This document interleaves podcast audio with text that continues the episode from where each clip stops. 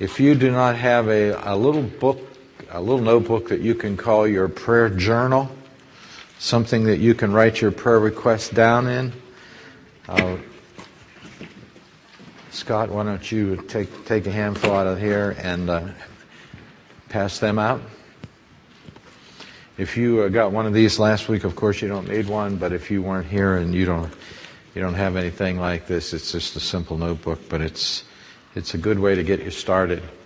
We're going to cover uh, several scriptures uh, tonight uh, to give a biblical basis of what uh, what we want to do in prayer.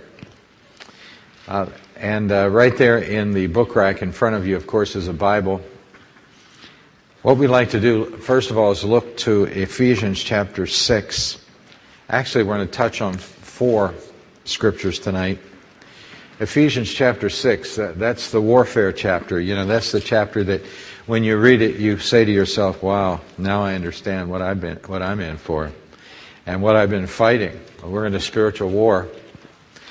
And uh, the interesting thing about Ephesians chapter six is it tells you what, what type of... Uh, armament that we're to have to fight the spiritual warfare. One of the young men in our church uh, told me here a while back that every morning he gets up before he gets ready to go to work, he puts on the armor of God. That's described in Ephesians chapter six. Uh, we're not going to go into all that, but we're going to touch on two verses here, verse seventeen and eighteen, Ephesians six, seventeen and eighteen. Take the helmet of salvation and the sword of the Spirit, which is the Word of God. That's uh, one of the offensive uh, weapons we have is the Bible. That's important. But then right on the heels of it, we have in verse number eighteen. Look at these next verse, this next verse. Praying always with all prayer. That means all kinds of prayer. You know, there are different kinds of prayer. Uh, there's, uh, you know, prayers of praise. There's prayers of confession. There's prayers of thanksgiving. There's prayers of supplication. There's prayers of silence. Uh, and so what Paul is saying here is I want you to put all kinds of different types of prayer in your arsenal, okay? Praying always. Just always be praying. Now that doesn't mean that you have to completely take your mind off of everything else you're doing because you can't do that. But every opportunity you get in life, what the Bible teaches us is we're supposed to try to be in communication with God.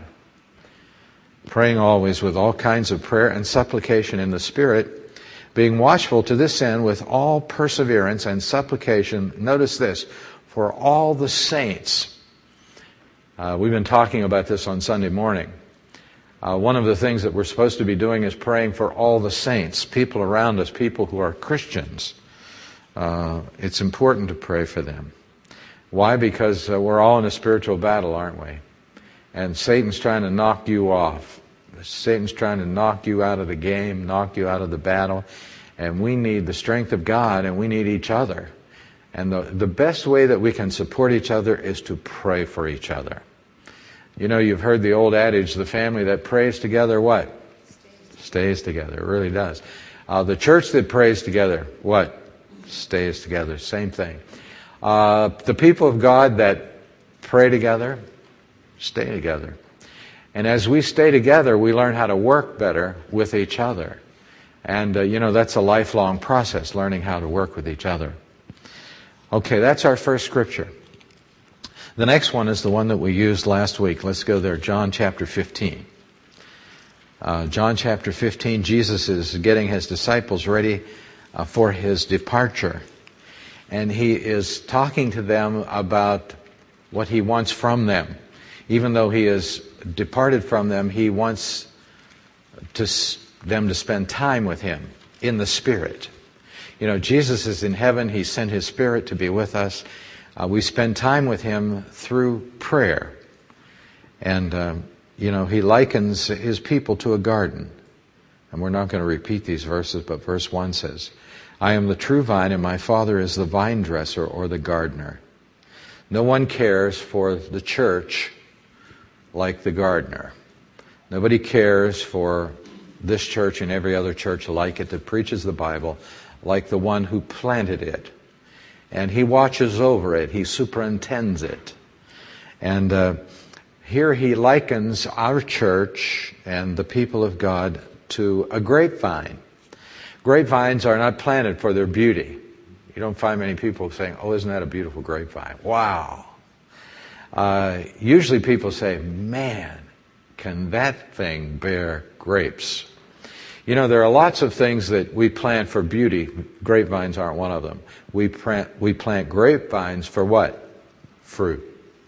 And so the Lord likens you and me to a grapevine. He says, listen, I've planted you in the world so that you bear fruit. And I want you to, to be a bearer of fruit. I want you to bear more fruit. And then I want you to ultimately bear much fruit, right? It's kind of progressive. We start out as a new believer. We don't bear much fruit. We bear a little bit of fruit. And as we grow in God, we be, we become greater fruit bearers. I've, I've discovered that the greatest way to bear the most fruit is to learn to be a great prayer. You know, there's only so much you can do with your hands. There's only so many places you can go with your life. But you can multiply your ministry to, tremendously if you learn how to pray. And we learn how to pray by doing it, not going to class on it. You know, people are going to classes forever about things. Prayer is one of those things we learn how to do by doing it. And so he's appealing here to his disciples to spend time with him in his absence. And then verse number seven is the prayer verse, okay? If you abide in me, or you spend time with me, and my words spend time in you. Now, I kind of simplify this thing and say that it means this. If if you uh, spend time with me in prayer, and you let your words spend time in you, that's the Bible. You let God speak to you, and you speak to God. It's kind of a two-way thing here. You will ask what you desire, and it shall be done for you. Now, that's a pretty powerful promise, isn't it? Man, it kind of blows me away. The Lord says, listen, you just spend time with me. You hang out with me. Let my words penetrate your heart, and then when you pray to me, I'll give you what you ask. Now, there is a stipulation there. And the stipulation uh, is this, is whenever we spend time with the Lord, what he does is he changes our desires. This is the key to the whole thing right here. You know, we just don't go to the Lord and say, okay, Lord, I made my list for today. Here it is. Uh, it's like a shopping list, you know. This is what I want you to do in the next twenty-four hours for me. We don't do that. As we spend time with the Lord, what he does is he changes our desires. He really does. You know, when you start out as a Christian, you have all these different kind of desires, and thirty years later, you have a whole new set of desires. And those are the desires that God desires that you pray to him. And so as you spend time with God, God changes your desire. And so it's those, I call them sanctified desires that God will answer. Those sanctified desires that you have. The scripture, of course, is Psalm thirty-seven four. Delight yourself in the Lord and he will give you the what? Desires of your heart. It's pre- the last part is predicated on the first part. Delight yourself in the Lord and he'll give you the desires of your heart. It just doesn't say he'll give you the desires of your heart. You have to delight yourself in the Lord, and when you do that, he changes your desires, and then you then you learn how to pray the things that are in God's will. Okay, spend time with me. Now, in our busy society, this is hard, isn't it? Some of you people here, are, you hit the ground running this morning. You woke up afraid. You said, Lord, if I make it through this day, or you're saying, if I can make it through this week, maybe I can have another week to make it on earth. You're flying through this life. Well, uh, there's one thing you cannot afford to fly through, and that's your time with God. You cannot say to God, God, you know, I am just too busy this week to pay any attention to you. Because that's like one whole week of lost spiritual growth. It really is. Now, you've done that. I've done that many times. But it's something that we don't want to do. Now, and so our first point is this, if you're taking notes. God wants us to pray intentionally.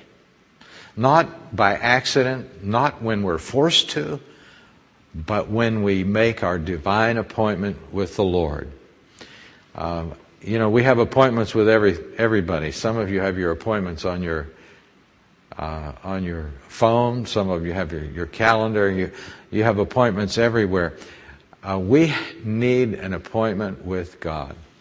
And that only makes sense, but it's something we don't. We used to have a Bible teacher in our church many, many years ago. He was incredible as a teacher. Uh, he would just like hold you spellbound. And uh, when we started to teach about prayer in the church, he said, you know, I never really prayed very much. He said, I could always get my Bible study uh, organized, but I could never get my prayer life organized. And so he could dazzle you with what he knew about the Bible, but he was real anemic in prayer. And so that's what we're trying to teach here in these sessions. Remember, Corrie ten Boom, uh, ten Boom said, don't pray to God when you feel like it. Make an appointment with the King and keep it. I love that. Uh, the first thing that should hit our mind in the morning is our appointment with God. Now, I've had people come to me and say, Pastor, is that the only time of the day that you can pray or, or you can do this appointment? It is not. But I think it's the best time. If I get the slightest thing on my mind, it's hard for me to concentrate on prayer. You know, if I start thinking about what I have to do for the day and it's all this stuff's going on in my brain, when I try to start praying, it's like, oh, I've got to think about God first. That hasn't always been that way. And so don't feel depressed if uh, the first thing in the morning is not the best time for you. Okay, let's look at another passage of Scripture while we're looking at Scripture here, Luke chapter twenty-two. Luke chapter twenty-two, verse thirty-one.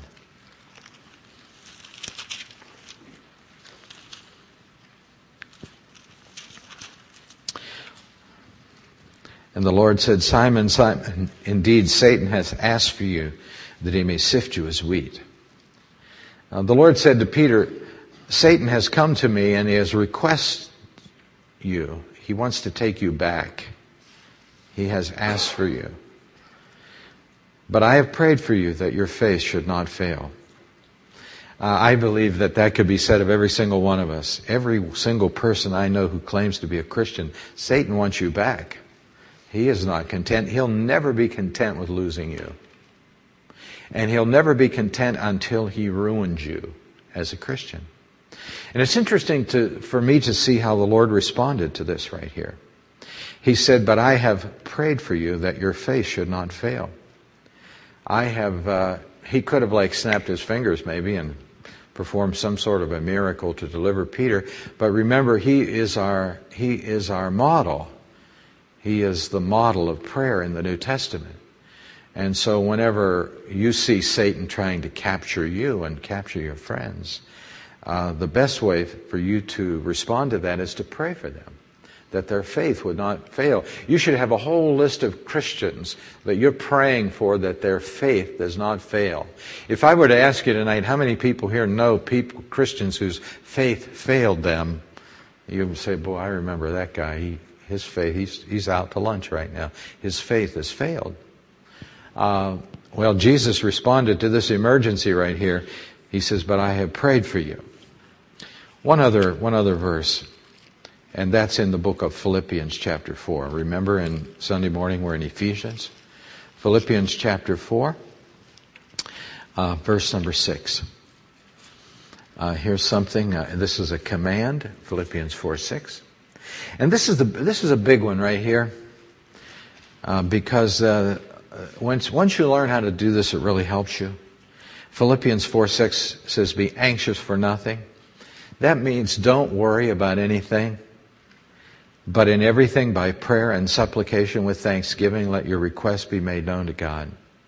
We could uh, paraphrase it by saying this, don't worry about anything, but pray about everything. Now, I know all of us in our crazy world, we're prone to worry. We're we're almost addicted with it, don't you think? I mean, we turn on the T V and they give us five million things today that we should be worrying about, right? Well, what God says is this, don't don't worry about those things. Start praying about them. Uh, yeah, you can use that as a stimulus for you to pray. And so what that means is every time I read this, I'm a little taken by. It says, pray about everything. So what that essentially means is this. Now, should our prayer life be this big or this big? This big, right? Everything is a big thing, isn't it? We should be praying, learning how to pray about every single thing in our life. And you might say, man, that just like absolutely blows me away because my life is so big and so complicated and so intertwined with so many people. That simply means that we've got to spend, we have to start spending more and more time with the Lord. And so that's why last week, how many people are here tonight? You were not here last week. Would you raise your hand? You were not here. Oh, about at least a third. Okay. Last week we passed out this piece of paper and it says, let prayer change your life. And down at the bottom it says, the right way to pray is to write it all down. And I want to ask you to repeat that with me tonight because we can't hear that statement enough. The right way to pray is to write it all down. Now, I know there are lots of different ways. Please don't understand me. That's not the only one. That's just for our benefit in this class. The right way to pray is to write it all down. If you can become a person who makes prayer lists, you can be a powerful prayer. Uh, somebody told me, and I've never seen it, one of the greatest prayers in our church, uh, Matt Pettigrew, has lots of different prayer lists that he prays from. And uh, he is uh, one praying machine, that man. And so we taught you last week that to categorize your little notebook under these subjects. And then the three principles that we're going by is set a time to pray. That's your divine appointment. When's yours going to be? If you don't make an appointment with God, I guarantee you, you won't keep it. You won't keep one. Satan will find out, give you so many things to do that God will never come up on the radar screen. So when will you make your appointment? Uh, first of all, set a time. Secondly, record the time. And thirdly, increase the time. And what I've discovered is this, is when you start out with this little book and you start writing down your praises. Now, this is so, anybody can do this. This is so simple. You, when you start writing down your praises, I mean, it's not going to be long. You're going to have like four or five pages full. And then you can go back through them and pray them back to God. And just keep saying, Lord, I see here last week you did, this was incredible. I don't want to forget about this, Lord. I want to praise you again and again. And the Lord's going to say, wow, this is really praise. Okay? Um, and so your praise section is going to grow. Your confession section, you, I don't even know if you need to have that. Just have it in your brain. Somebody may find your book. It'll be all over for you. Uh... And, and all these, all these categories, all these categories. Uh, how many people do you know in your circle of influence that need to be saved? You ought to write every one of their names down. You might say, "That's crazy, Pastor. I got about fifty names." Write them down and call them out before God in prayer. I, I brought my little uh, prayer thing to show you part of it tonight. Uh, mine started out something like this, and they ended up something like this. And so I'm not asking you to do anything like this. This is seventeen years later. I started out like this. This is seventeen years later. It's not pretty, but it works. Now here are my praise slips. See them? Uh, there, there may be as much as ten, as many as ten sentences of things that I write down first in the morning for which to praise the Lord, and then I go back the next morning and I read them back to God. All these things, Lord, I praise you for this, and I praise you for that, and I praise you for that, and I, I just kind of get lost in it, and it's like the most exciting thing I do. It is more exciting, yes, than confession. Can I have an amen? It is more exciting than struggling with some for someone's salvation. This is praising God, and this is the purpose for which we are made. You know, whenever we talk about praising the Lord in the church, and uh, you just think about it for a minute. I say, okay, church, praise the Lord, and you say, okay, Lord, I praise you. Okay, what's next? I'm stuck. Now, when you write it down, You have a lot of stuff for which to praise the Lord. I have stacks and stacks of this stuff. I'm not showing this to impress you. I'm just showing you that that this helps me to keep focus on the things that, for which I praise the Lord. Um, I have uh, other things I pray for. I have tons of things I pray for. And and I write it all down. And I'm, I'm just showing this to you to say that the best friend you can have is a pen and some paper. Uh, remember this summer I asked you to sign up for prayer? And I said, if you, you give me your name in prayer, I'll pray for you. Well, here's your names. I prayed through these almost every day, day throughout the summer. If you if you signed up to pray, I called out your name before the Lord in the morning. Uh, here's my personal spiritual goals. I think they're they're on the list there. You should you should have some spiritual goals. I asked the Lord to make me see how crummy that is. I I asked only I can read that. Uh, I asked the Lord to make me a person of faith. I pray that I pray that every morning, Lord, make me a person of faith. And I have a verse to go with that. What is faith? Faith is the confident assurance that what we hope for is going to happen. It's the conviction of things we cannot see. I asked the Lord to make me the best prayer that I can be. I pray that prayer. I've had, I had a missionary write me an email, and he said, I really struggle in prayer. I said, why don't you ask God to help you to be a better prayer? He wrote back, oh, that's a good idea. He's a missionary. Now, when we struggle, that's when we're supposed to pray about, right? The things we struggle. I write in there, Lord, make me the best prayer that I can be. I don't, I didn't say, Lord, make me the best prayer in Pittsburgh. I just want to be the best that I can be, that's all. I don't want to be better than anybody else. I just want to be the best that I can be. I, uh, I, Lord, help me to be the best worshiper that I can be. I've learned a lot about worship. I really have. You know why? Because I prayed about it. People say, well, I don't know nothing about worship. I think most people don't know anything about worship, truly. Uh, I say, Lord, help me to be the best faster that I can be. I, I fasted the last ten years, two days a week. You might say, that's incredible. I never even thought about it. I just prayed about it. Uh, help me to be the best memorizer I can be. You see, don't you, all these things are in the will of God. See, when you pray in the will of God, you know what God's answer is? Mike, if you say to God, help me to memorize Scripture, what's God's answer? Is it yes or no? You got it.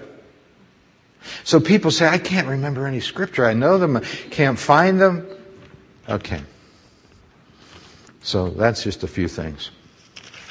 Uh, here's Doctor Kaplan, my doctor. I have. He called me the other day. I didn't tell you about it. I can't keep you up to date on it all. He called me. He said, Pastor, I just want to come back to the church. He said, you'll never know how many people I've told. This is my Jewish ninety-three-year-old doctor. He said, you don't know how many people I've told about your sermon and your service. It was so great. So he's coming back, um, but I pray. I I pray for him. Oh, here's here's a list of people that come to our church that are unsaved. They're not Christians. Do you think I could ever remember this list? You see that? I can't even remember when I read it. These are uns, these are not Christian people that come to our church. Here's a prayer list I've had for ten years. You know who's at the top of it? Jeff Lawrence. Jeff and Beth come to our church. Uh, I still pray that list. I, I can't give this stuff up. I, I don't know, maybe.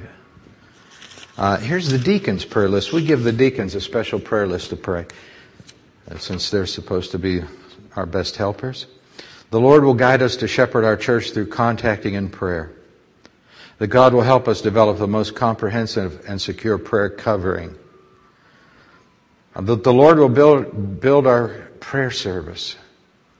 That our school property will sell. Praise the Lord, we checked that baby off. Whew. That was a hard one.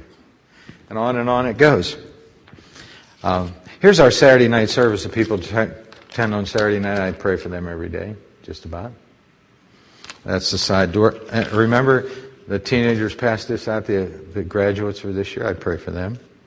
You might say, man, this takes a lot of time. It really does take a lot of time. Here's a pastor friend of mine. His son is in prison. I wanted to pass it around. I look at him in the morning. He's been in prison about four or five years now. I think he has about five more to go. He's a pastor's son. I'm in the car business, as you know. I meet so many guys with cars. I'm praying for them. Sometimes I take their picture. I put them in my prayer journal. Here's the guy I bought my car off. I pray for him. Pass it around. Look at that car. That's not mine. That's another one he has. Here's a guy in Bethel Park I met. I took a picture of his car. I pray for him. So while I'm praying in the morning, I'm looking at cars too. Yeah. This this looks like it, you said on Sunday you prayed for about an hour. So no, this looks like it took about six hours to get there. So I'm just I pick and choose. I pick and choose in this in this group. Uh, here's the Supreme Court. I pray for the Supreme Court of our country. I know all the conservative judges by heart. I did, I haven't asked God to let me know the other ones yet, but I pray for them. There's nine of them. Five are conservative. I pray the Lord will protect them. Yeah, they're the ones with the stars next to them. See that? Yeah, and oh, listen to this. I have a request. Give us a strong conservative vice presidential candidate. Amen. And the Lord's people said, amen. Thank God. I pray for Sean Hannity, Rush Limbaugh. Excuse, excuse me. All the conservative talk show hosts. Uh... You might say, but this is a lot of praying. Anyway, that's just a that's just a small glimpse of things that I pray for. Here's one other thing. I, I'm going to jam this in. There's a little piece of paper that somebody gave me long ago. It had two names on it. I didn't know who they were. You know, when people give you something, it's hard to hand it back and say, no, I won't pray for them. It, it was blue. No, it's a blue piece of paper. Tony and Gloria. Uh, they run the dry cleaner in Bethel Park. I never knew them. I took my clothes there. I still do. Right next to Evie Hardway. I started praying that God would save Tony and Gloria. I got a call from the dry cleaners and the boss, Tony, says, listen, will you do a funeral for us? Listen, I didn't know those people. He said, will you do a funeral for us? One of the girls that worked here died. I said, yeah, I'll be, I'll be glad to do it. Uh, so I went and did the funeral. At the funeral, Tony's wife, Gloria, raised her hand to be saved. I've been praying for her for a couple years. She raised her hand to be saved. Two years later, a girl showed up in our Saturday night service. She said, I was in that funeral service you preached two years ago. And I said to myself, I want to go to that church, but it's taken me two years to get here. I'm here. She has since brought about ten people to our church. That one person. The moral of that story is somebody gave me a piece of paper with two names on it that I didn't know. Now I'm still praying for Tony. And so I, I'm saying this, that unless we write this stuff down, there's no hope that this stuff can hardly come to pass in our circle of influence. Okay, now you have your other little pieces of paper there. Uh, discussion pieces I want you to break up now in in uh, girl, ladies with ladies, guys with guys, three or four people in groups. Let's spend uh, seven or eight minutes talking about this. Uh, the questions, uh, you just... grab somebody, tap somebody on the shoulder, take three people. You can go over on the other side of the church there.